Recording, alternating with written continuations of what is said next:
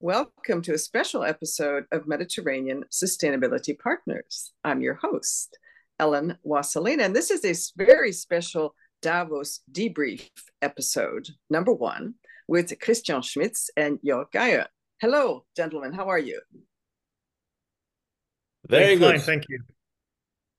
Good, good. It's so good to see you. Uh, and thank you again for responding to my invitation to join me today you know, we just we uh, did an event in Davos, and you were there. I wasn't, but I was pleased to participate and support you.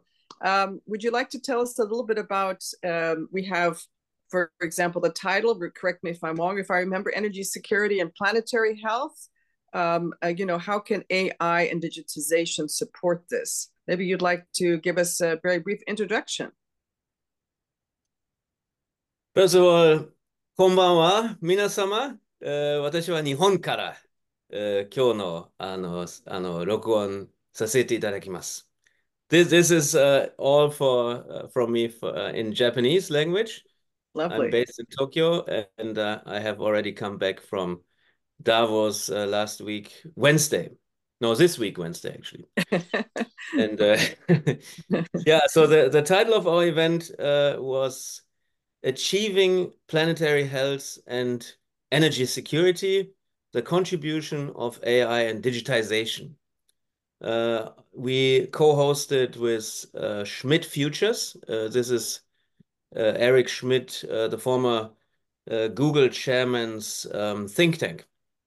Mm -hmm. And also with a global forum and with UNECE, the, Euro the United Nations U European Commission, uh, Economic Commission for Europe. So I, I always mix that up, but yeah. Right. And, um, the uh, some of the objectives were uh, to discuss uh, how AI and digitization can contribute in a positive way to mitigate climate change and to finally achieve planetary health. Planetary health is, of course, a, a very wide topic.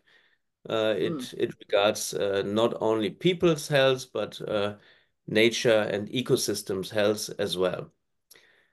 We had a, a range of very interesting speakers, and uh, maybe I give the word to Jörg so that he can uh, shed a little bit more light on which kind of speakers we uh, had lined up. Excellent. And maybe Jörg, you would like to say a few words in German for our German audience. By the way, uh, on our podcast audience list, uh, Germany is third. And thank you so much for joining us again.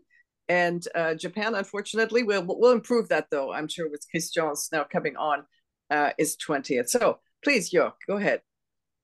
Ja, hallo und äh, viele Grüße aus Berlin, wo ich jetzt momentan sitze. Und äh, ich freue mich über meine Erfahrungen in Davos, äh, ein paar Sachen, ein, ein, paar Gedanken zum Ausdruck zu bringen. That's Gerne. enough now from, from Berlin. And uh, happy to contribute and thank you for the invitation. Yeah, I mean, as Christian said, I think it's very important with all the the gloomy news sometimes around the dangers uh, of uh, potential dangers of AI, etc., but also to look at the opportunities because uh, I think these days uh, we are uh, listening a lot to the glass half empty, but there's also the glass half full. And, and I think AI can make an immense contribution to sustainable development in general. And that's why, as Christian explained, we looked uh, at, at, in Davos, we looked at planetary health and the interconnections uh, between the different areas and, and also how AI can contribute the various um, parts of sustainable development. So tell us a little bit about maybe the speakers and uh, what their contribution was to this overall subject. Yeah, I uh, moderated the the first uh, panel, which was on planetary health and systems stability, and uh, we had quite a range of speakers, uh, ranging from Dr. Oliver Gottfried, who is uh, who runs an AI group, and he's also a postdoc at MIT Sloan School. So he uh, looked at uh, things from uh, a practitioner perspective, and so did the other speakers. We had uh, Dr. Shafi Ahmed, uh, professor um, and CEO of Medical Realities, and he looked at the opportunities of using AI in a medical context um, so that patients do not have to be on site anymore, but can actually be treated uh, from, from a distance, which has uh, many advantages. Cost, time uh, are only a couple. Um, then we had um, uh, um, also um, Himanshu Gupta, climate AI. Um, and I think Dr. Michael Carl Dusk, Christian, he did not contribute in the end. Um, but uh, we, we right. had, yeah, we had quite quite a few different perspectives, and and I think that's the value of the discussion that you you look at things from a, a cross disciplinary perspective. Absolutely, that that sounds like a great group of people. So, hmm. uh, Christian, maybe tell us tell us what your objectives were for this, and what were your takeaways? Perhaps can you tell us what you learned, or what what's the next step? Maybe what is PDI Group going to do with this uh, uh, following this event? Yeah, our, our objective uh, is always, uh, of course, to bring together uh, some of the examples of the most outstanding innovators on the one hand side, we we have uh, thought leaders, we have economists, and uh, we want to bring together a diverse group of people. And then we have, uh, on the one hand side, the speakers. On the other hand, we have the participants, and uh, we involve the participants also actively in group discussions. Um, by the way, uh, Jörg has uh, just uh, mentioned about the first panel. We had two panels. Uh, the second panel was uh, on AI and energy uh, system stability. Uh, we had, um, for example, Peter Terium from from Neom. Neom has a company called Enowa, which is for energy and okay. water. Um, mm -hmm. We had um, several other speakers. Lyten, for example, is, is a battery company from San Francisco, a very advanced uh, and very interesting company. Um, we had um, Berthold Baurek-Karlic. He's he's a he's a CEO of a an investment company from Austria. He was not there in person, so he he actually broadcasted a video for us. Uh, they are very mm -hmm. active in AI and uh, sustainability and work on an initiative uh, which is also supported by the EU uh, with mm. the city of um, actually I forgot which city it was, but um, if if somebody okay. is interested in that, uh, yeah, it's it's sure. a U European initiative. Also, um, the we had actually the uh, Under Secretary General, uh, who is the executive uh, secretary of um, the UNECE. Uh, she mm -hmm. gave kind of a keynote address uh, in the beginning Tatiana Molcean, that was the executive se secretary of the UN Economic Commission for Europe. That was a first keynote speech. Terrific. Yeah. What was her message? Gosh, um, yeah, I mean, uh, it was like uh, focused mainly on the, the European aspects of sustainability strategies ahead, uh, including kind of the, the vast amount of collaboration that is already going on, emphasizing the need to collaborate between the private sector and, uh, and academia, something I also feel personally rather passionate about because it's it's very important to think about these cross-sector collaborations which are not yet happening enough because if, if we want to bring about the changes we need we need both especially the private sector absolutely. I think research and development, uh, especially in the private sector or by universities, you know, uh, I think there should be a triangular approach, obviously public, private, and the universities, and be able to benefit, you know, this research and development. Of course, we're not investing enough in research and development. As you know, we should be investing, investing at least 3% of our GDP, for example, 4% of the top, you know, uh, at 5%, for example, I believe, or South Korea, Israel, and if I'm not mistaken, Japan is not far behind. But many countries are not doing that investment, and so they can't find these solutions. So, as you said, this collaborative effort and the, just the, the personalities that you managed to bring together around the table were very interesting. Perhaps, uh, Christian, can you go into what was said? Maybe I'm very interested in batteries and how batteries and maybe AI can can provide us with with clean energy. Was it about energy that you were talking about in that roundtable? Mm, yeah, exactly. I mean, um, of course, you know that energy storage is one of the uh, crucial uh, parts to the equation. So if if you have solar or wind energy, uh, you have not always uh, stable energy, uh, but you have peak peak uh, performances, and in the peak performance, you actually need to to store the energy. And with energy storage, at the moment, people are working on different solutions, many different solutions, many different types of materials, and um, it's very important to to find some uh, material which uh, doesn't put too much pressure on the environments. If if you if we have, for example, the uh, conventional lithium lithium ion lithium batteries. Ion. Uh, it would actually put a lot of pressure on on the environments. Uh, we know that for the mining, you need uh, millions of gallons of water, and um, it's a very exhausting process to to mine lithium, and also lithium is is quite limited. Uh, and right. uh, Lyten Lyten had a kind of a new approach to lithium, so they they oh. could reduce uh, and they could increase the efficiency of of uh, lithium. Uh, do you remember what their approach was? How, how do they differentiate? Lithium sulfur was was was what they they were using but oh. um because I was the organizer, I was also a little bit distracted and could not always uh, listen to to the to the to the last detail. Of course. Um, so but we'll get we, them we on should, the podcast, maybe. Maybe we can invite we, them on. We should we should get Lars Herlitz is, is the name of the chairman, and and he okay. was there. Uh, he okay. presented um, about his company yeah energy storage and then of course we had the the view of somebody who has a very ambitious uh, job and role from neom uh, neom is a city of the future which saudi arabia yes. is planning and uh, he's in charge of energy and water uh, he had been the ceo of uh, one of the large uh, energy companies in europe before and now his his his ambitious plan would be to make these NEOM uh, projects all completely uh, renewable and um, sustainable in, in energy.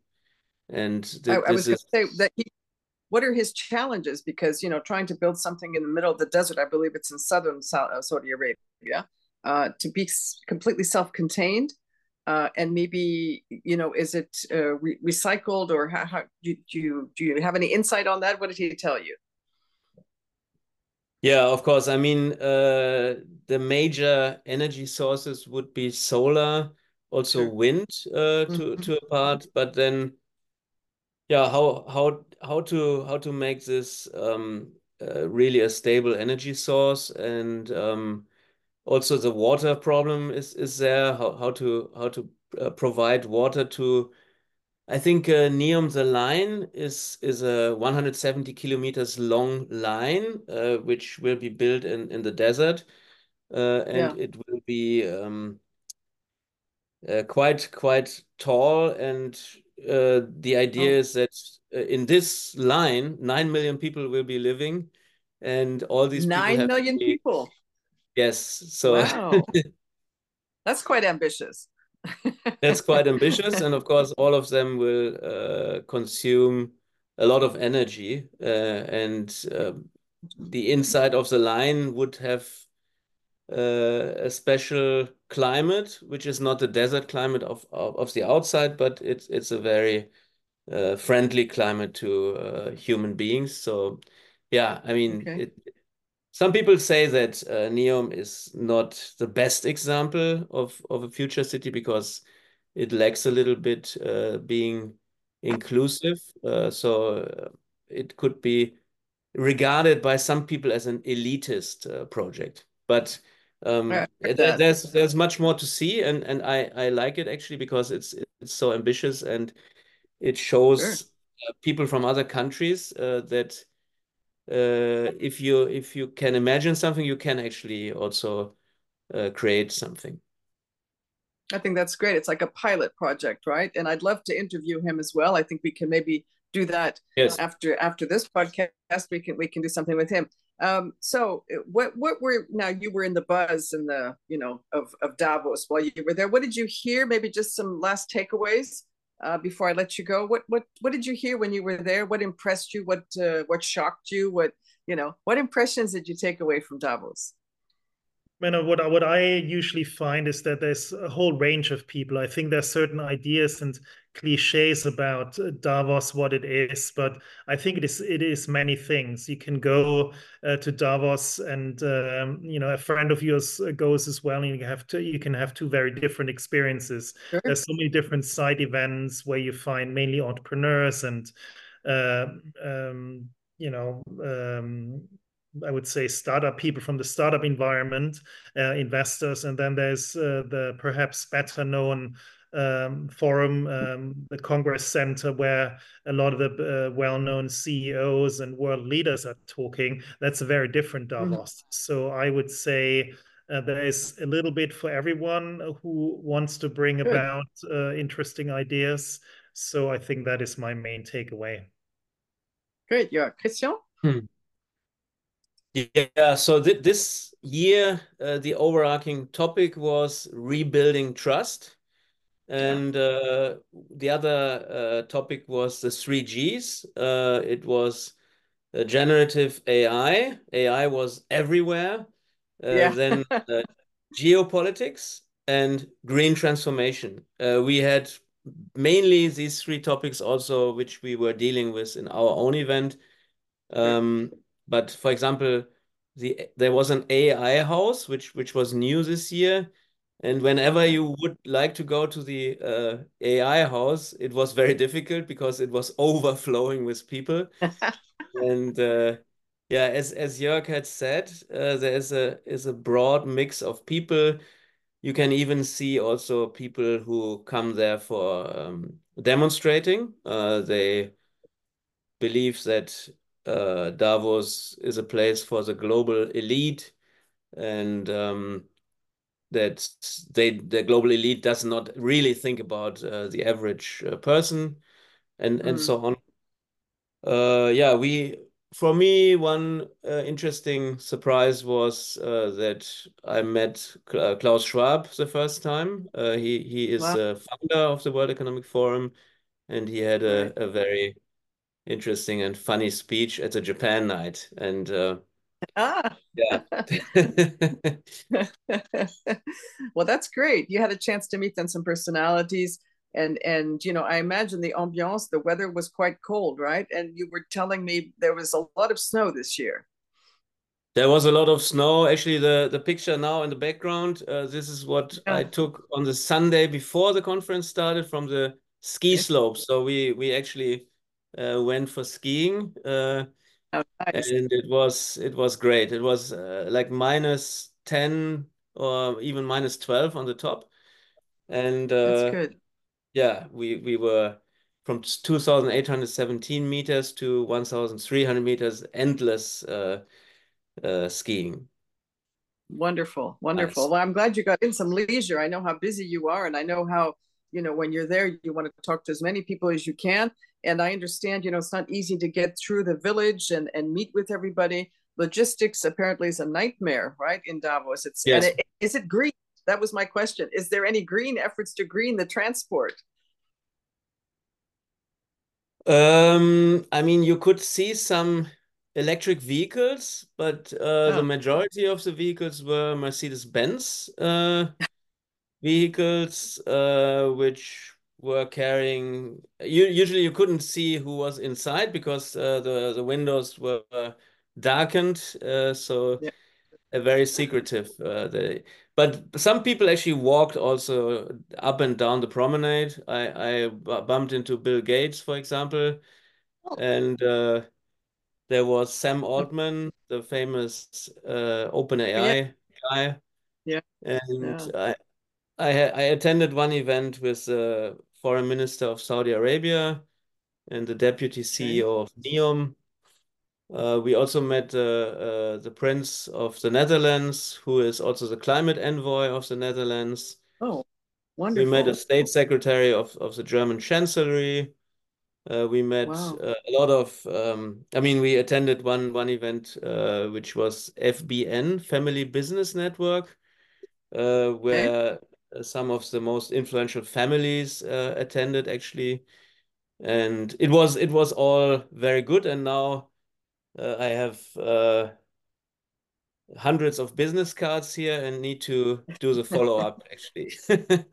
yeah, tell me about this. It's a good point, and I want to finish on this. What I heard anyway from you know I watched a replay since I couldn't attend was this um, push for philanthropy to get involved uh, in all these endeavors. And um, can you tell us a little bit about that? You just mentioned the family uh, office network. I mean, is philanthropy also a solution to the green transition? Obviously, public-private partnerships um, NGOs, et cetera, nonprofits. What what role do you think, and what was what is your understanding how philanthropy can play a role?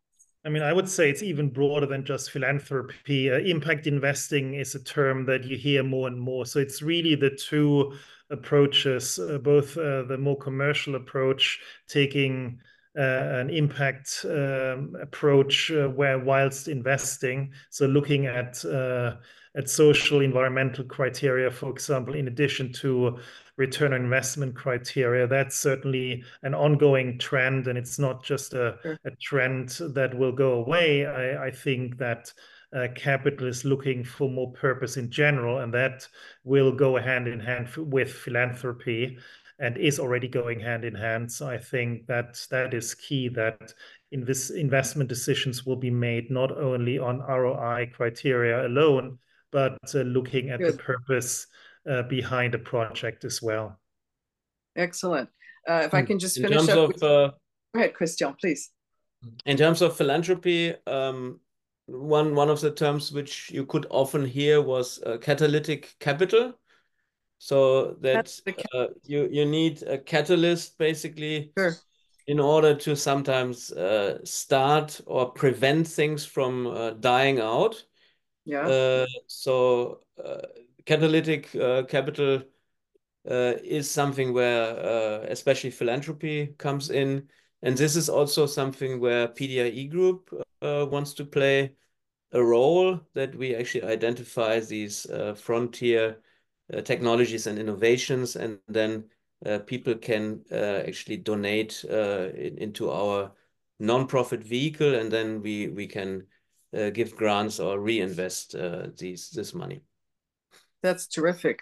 Um, just on a last note, thank you very much for for concluding on on PDI Group and what what it is you do, and remind us again what that is. Just uh, on the last note, what do you think will come next year at Davos? Uh, what do you think the next big subject? Can you anticipate that a little bit for us? Perhaps just a, just a, just an idea of maybe what what comes next. Did you have the, did Dr. Klaus Schwab tell you what he was going to do next year? he he didn't tell me anything, but maybe okay. maybe Jörg. But um, I can imagine uh, that uh, last year it was the first time they talked about AI, and mm -hmm. uh, they talked a lot about AI. Uh, this year they talked even more about AI, um, and maybe uh, one of the big topics which could arise is uh, putting putting an, a constitution like like for for the governments that ah. uh, we have to actually uh, um, embed human values and principles into AI so that that uh, we actually prevent um, AI from uh, a self-propelled growth, which could could have negative consequences. This this could be one one. So, like an AI constitution, a global global constitution, yeah. then. Okay, Jörg. any last thoughts? Well, I mean, uh, the world is a complex place. So I wish the, the, the World Economic Forum would take even a stronger look on uh, interdisciplinary aspects. I mean, for some time, there was also the World Social Forum, which uh, I'm not even sure whether it's around anymore. And um, the, since since then, the World Economic Forum has also been integrating uh, more kind of a wider uh, I would say, broad based topic looking also at the needs of um, developing countries and emerging economies. And I think, uh, given the world's complexities, um, you know, I think there should be a stronger focus on uh, on other parts of the world as well, and not not just uh, industrialized countries. So, I mean, that's more of a wish than a, an actual insight. But uh, I hope that uh, the broad based dis discussions are going to continue. Excellent. Thank you. Thank you so much, gentlemen. Jörg and Christian, thank you so much for joining me on the podcast today. Thank you. ありがとうございました。